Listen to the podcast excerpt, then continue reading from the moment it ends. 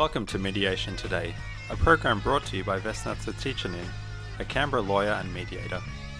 Every episode introduces an experienced Australian mediator to talk about mediation training, development, ethics, and practice. We acknowledge the traditional custodians of the ACT land, the Ngunnawal people. Good morning, dear listeners. In today's episode, my guest is Josephine Burns Luna, a mediator and counselor from Sydney. Hello, Josephine, and thank you for accepting my invitation for this interview. Thanks so much, Vesna. It was an absolute pleasure to be here. Josephine is the owner of Achieving Solutions Counseling and Mediation Services, which she commenced in 2007 and now has a base office in Camden, southwest Sydney, and occasionally in the Sydney CBD. Josephine has been working in the counseling space, particularly with relationships, children, parenting, and families, since the inception of her practice. After completing collaborative law training in the family law area and then becoming a nationally accredited mediator, Josephine began focusing more on the family law and towards resolutions, particularly with parenting plans and parenting arrangements. Josephine has a focus on the family and children's needs and works with families to encourage harmony in the process and the inclusion of children's voices wherever possible. Josephine, I would like to start this interview with a broader question about you and your choice to work as a counselor and mediator and your focus on families. How did you come across of this area of practice and how did you decide to become accredited as a mediator? Tell us a bit about that, please. Thanks so much, Vesna, and thank you for a um, beautiful um, opening about me. That's pretty much my life. Um, how did I come across this area of practice? Well, my initial route started in the government, and probably before mediation was even was required to be accredited. Back then, where uh, an independent was required, you would just call with from another department to go and sit in on interviews or sit in on discussions with uh, in relation to work work uh, work matters, or where there was a work dispute, you were from another HR department required to go in as the uh, independent and sitting on the meeting and, and in effect mediated out between the parties, but there was no accreditation there. So that's sort of where it started. And that was back in the 80s, but we won't do any maths, okay, about that age. And I've always found that my work has always been around people. I love people, I've worked with people. We all work with people, but that's been my focus. And I recall when I was working in government for a long time, and whilst there was specific um, a focus on service delivery, policy, legislation, administration, statistics, KPIs. While I all did that and you know projected forward and worked in those policy and planning areas and the front line, even though that was what they wanted, I found myself always reflecting on that's great. What will the people think and feel? Because they're the ones to deliver the services and what about the ones to receive the services? What are we focusing on the people's views um, and, and how it's going to work rather than the numbers? So I've always had a focus on people above and beyond everything else. I understand that, you know, there's got to be numbers and statistics and KPIs and everything, but there needs to be a focus on people in order to achieve that. And I found that was a missing link. So I felt pleased that I was able to sort of bring that into a lot of the work that I did. What about the people? What about the people? I see eyes roll around the room and think, mm, Josephine's here. And whose whose eyes were rolling? Managers? well, yeah, sort of senior managers and those around the room that where their focus was numbers. They yeah, that's right. About people, we just have to get the numbers, the numbers. And I said, but it's you forget it's the people that get you those numbers. So unless there's a focus on them, you're never going to get your numbers. And you can't go out there, you know, raving, I want this, I want this, it has to change without putting the investment in people. Mm. And then you turned your focus on those more, let's say, narrowly defined relationship um, sphere, and it would be the family. I mean, it's huge, but then you focused on families, children, and their needs and relationships. Tell us about that. I did. I my practice. I started my practice in 2007, and so the last 14 plus years, I've found, I found it's grown organically, uh, Vesna, and taken me on a journey of expansion, growth, and wonder. Um, I've worked in a number of areas. I've worked with um, I've worked with careers, children, relationships, professionals, careers, parenting. I've worked with people from all walks of life, and I've truly enjoyed it. Uh, focusing on them, focusing on a positive pathway forward. Over the last couple of years, there's been an increasing of my work with children and parenting, parenting plans, as you said, collaborative practice in the family law jurisdiction did some more studies in family therapy, and I found myself working more with family breakdown on a number of levels. Families that were broken down that weren't at the point of breaking and were able to repair them and send them on another path where they could stay together and continue their journey and with all the tools they required to continue successfully. Then I worked with families where there was no reconciliation, but we were still able to work together to a positive pathway and since then, um, you know, then I became a nationally accredited mediator a few years ago, um, and it contributed, I found, naturally to my counselling practice.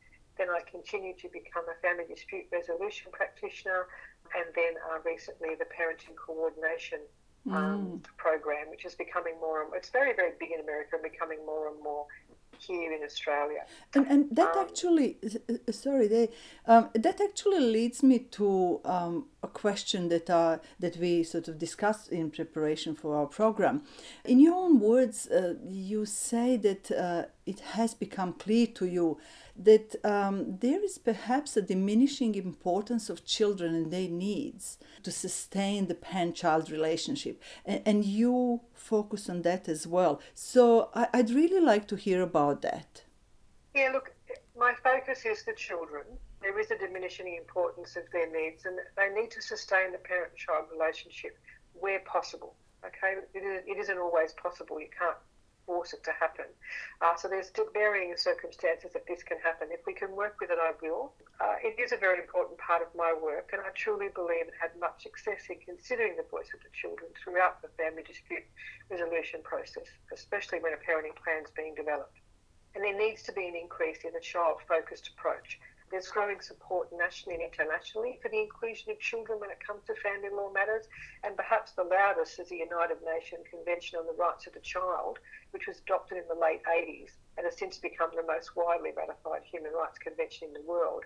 And in 2009, I understand the, the UN Committee of the Rights of the Child clarified that the convention required state parties to implement legislation concerning separation and divorce to include the right of the child to be heard by decision making and mediation processes. And here in Australia, you know, uh, part five the Family Law Act dedicates considerable attention to the children. It's a whole a whole part of the Act on children. Then further to this, in the 90s, it was spearheaded again by Professor, Professor June McDonald and several of her colleagues, where they've been working and researching and developing in a number of areas of the inclusion of children's voices in family dispute process finding the children's voice in the process, it works to focus the process on the best interests of the children, because that's the paramount consideration and needs to be when parents are discussing and considering issues relating to children's care, ongoing arrangements, and facilitating parenting arrangements that supports their children's psychological adjustment to the separation. The children are not present, of course, in the family dispute resolution process, so any of the information about the child is often provided by the parents Vesna, herein there lies the issue because the parents are, often are emotionally charged and the interest of the child can get lost in that. There's increasing use of the demand for child inclusive consultants now where they interview the child with both parents' consent and then have a collaborative meeting with the parents and the consultant and the, or the mediator and talk to the parents about what they discovered in their journey with the interview with the children, how the children are feeling about the family breakdown, where they are, how they see things, and what they would like. And Josephine, where do they set an age limit, like the lower age limit? I mean, it's clear that, that a child of five years of age can reasonably nicely articulate what they feel. what do you say about that?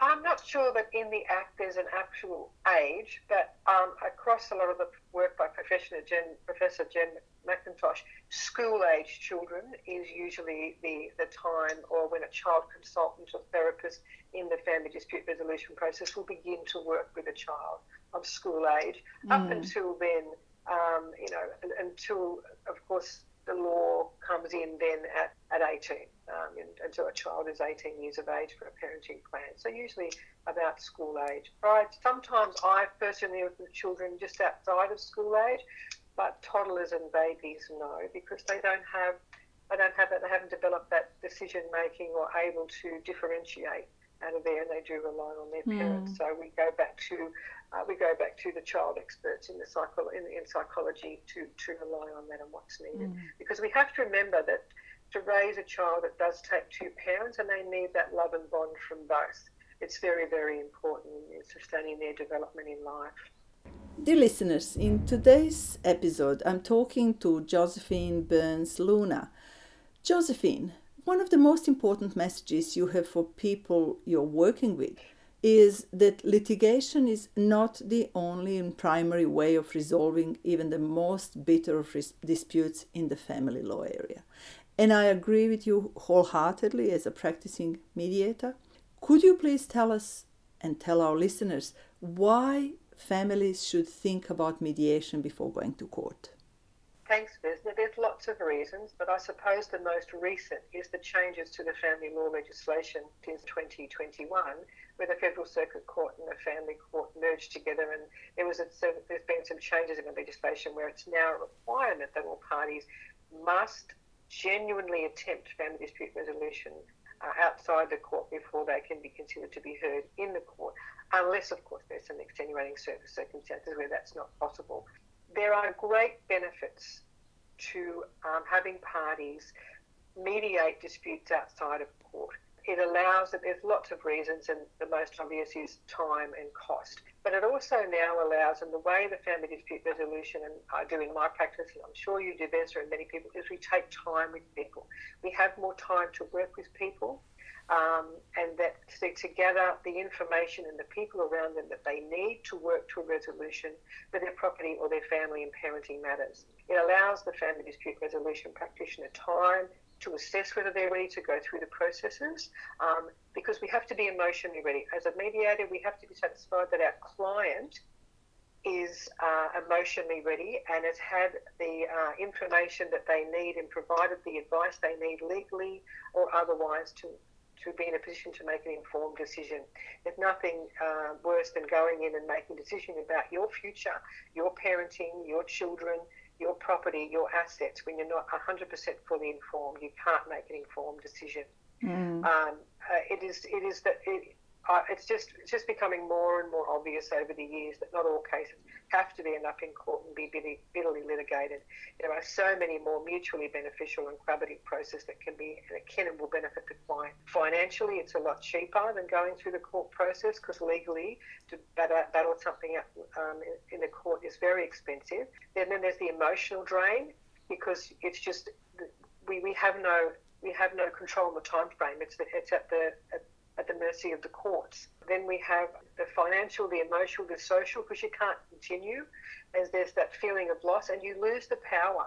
With mediation, you have it's your decision. It's the, both the parties coming together, and the, the, decisions are yours. They're not imposed by a third party. The, you own the decision. You lose control often when it goes to.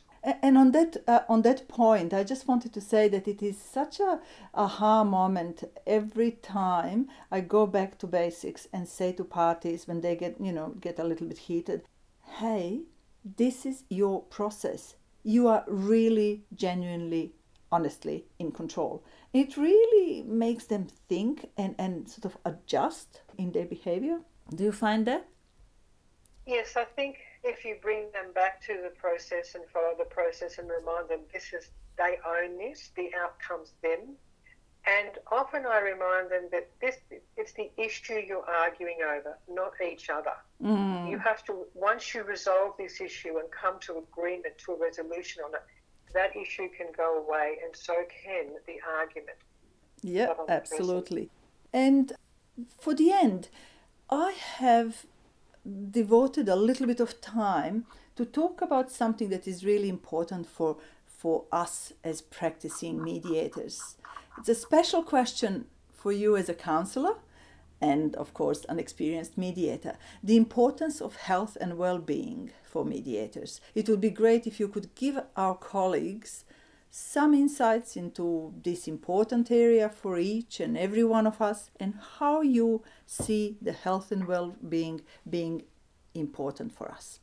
Thanks. It's another topic close to my heart, and I always believe because I've looked after my mental health and well-being, I've been able to stay in practice for 14 years and not inadvertently burn out. Um, I think if we have a look at the public health situation we've had to face over the last two years, eh, many of us in Australia have had to face so many challenges. Challenges, uh, you know, some of us working, some of us not working. Then the pressure of juggling homeschooling, trying to run a business. We've had more pressure put upon us, and the future for many may seem uncertain. And the pressure, so um, the pressure mentally, socially, uh, emotionally, financially is growing, and so of course it's very real and it's changed the pathway and lifestyle of balancing our life, addressing our mental health in a big way. So our focus needs to be with our immediate health and well-being. Remember that it's often the little things, the simple things over time that make the greatest difference. The impact upon our health situation will be different for many of us, and we'll deal with it in different ways. So I say, take a step back, look at what you can do, and look at what you've got control of focus these on the positives that can come, no matter how small.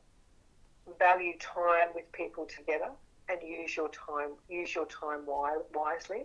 Face-to-face communication is always best and focusing on the positives. As practitioners and mediators, family dispute resolution practitioners, I believe it's vital that we keep in check our mental health.